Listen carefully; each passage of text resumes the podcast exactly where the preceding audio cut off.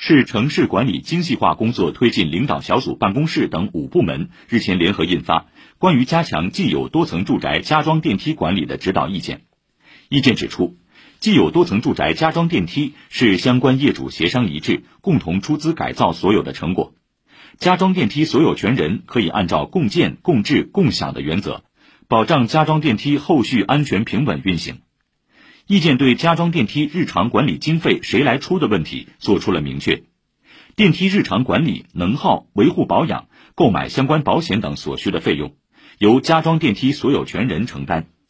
加装电梯所有权人可以自行开设加装电梯管理经费账户，并实施日常管理；也可委托本小区物业服务企业开设加装电梯管理经费账户，并按门号立账实施日常管理。加装电梯所有权人自行筹集加装电梯管理经费，加装电梯所有权人的房屋所有权发生变更时，加装电梯的相关权利和义务由变更后的房屋所有权人承继。以上由记者顾春林报道。